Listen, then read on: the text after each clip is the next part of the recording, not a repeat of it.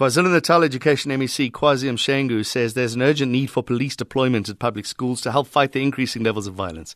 Mshengu was speaking at the Umlazi Township, south of Durban, during the funeral service of a 48-year-old teacher who was shot dead within school premises last week. Nonjabulo Ntungwa Makhamo reports. Mourners at the funeral service of a 48-year-old teacher who was shot dead at a school premises last week say increasing levels of crime at public schools is a national crisis which needs urgent response. Hundreds of mourners had come in numbers to pay their last respect to Sbonakaliso Nyawose. He was killed allegedly by two unknown men at Masugu Primary School in Folweni, south of Durban.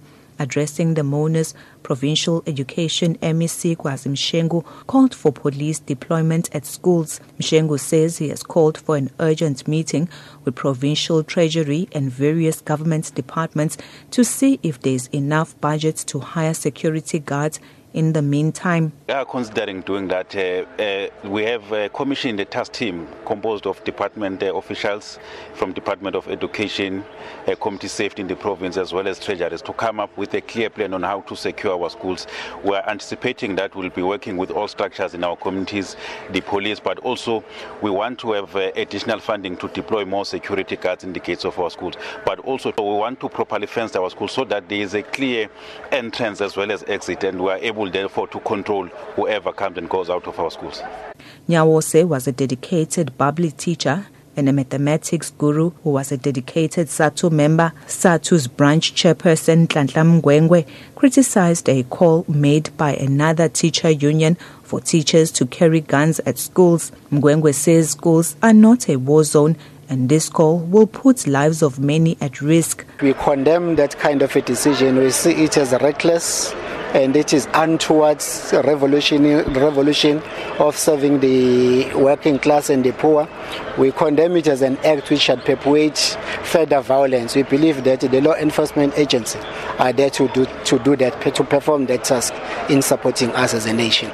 The National Teachers Union says the Department of Education is to blame for increasing levels of crime at schools. NATU says the department should have prioritized the safety of teachers and learners a long time ago. NATU's president, Ellen Thompson, also criticized a call by a certain union that teachers should be given license to carry guns at schools. The department has failed to play its role. Hence, NATU is making a call that the Department of Education must employ more security guards in each and every school. We are saying NATU does not support the call that has been made by people who are not even sitting in the bargaining council where issues of teachers are being discussed.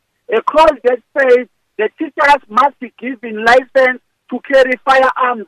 They've never decided to carry weapons. They've never decided to take the word of the policemen and women. Nyawose's sister Smangele Mkize called for a speedy arrest of those involved in orchestrating the killing. He was a true definition of God's love. He was dearly loved by his family. What I loved about him the most is that whenever he had an argument with someone, he will try by all means to peacefully resolve it. I was shocked to hear that he was killed. We want those who are responsible for his killing to be arrested, while we do understand that it was his time to die. At the end of the day, we are all God's people. Meanwhile, the Department of Education says teachers and learners will receive proper counselling when schools reopen for third term. Nonjabulo Ntungwa Makhamo, SABC News, Durban. Staying with that story, South African police services, teachers' unions and Equal Education are meeting in Pretoria to discuss the recent spate of violence at schools. This comes after a grade 8 pupil was stabbed to death at Forest High School in Turfontein, south of Johannesburg. For more on the meeting, we're now joined on the line by Western Cape Equal Education leader Nsiki Dlulani. Nsiki, thanks very much for joining us. What is the underlying cause of the violence at the schools? I didn't hear that question. What's the underlying causes of the violence at the schools? So we are attending this media briefing in Pretoria.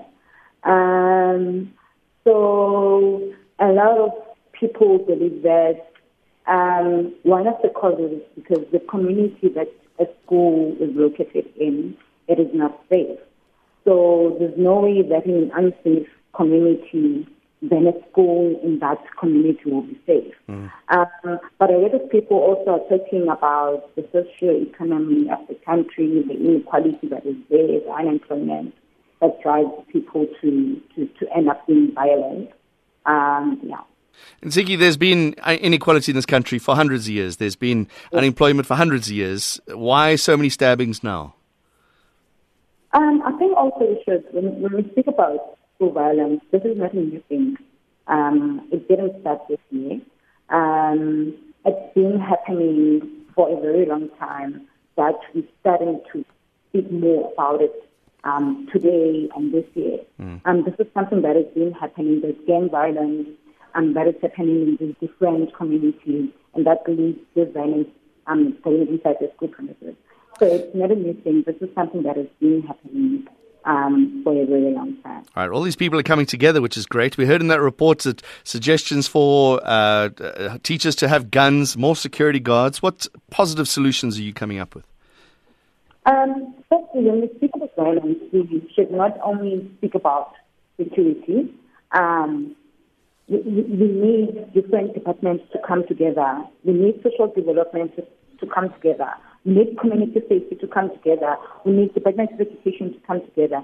Different, all these different departments to come together and fight this, because security guards might be at the gate of school, but we need these, like, all these departments to come together in fighting the school safety in different schools. It doesn't necessarily happen inside the school, right? I beg your pardon? The violence doesn't necessarily happen inside the school.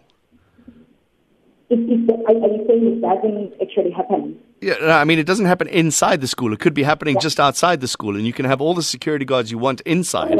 What's also the point?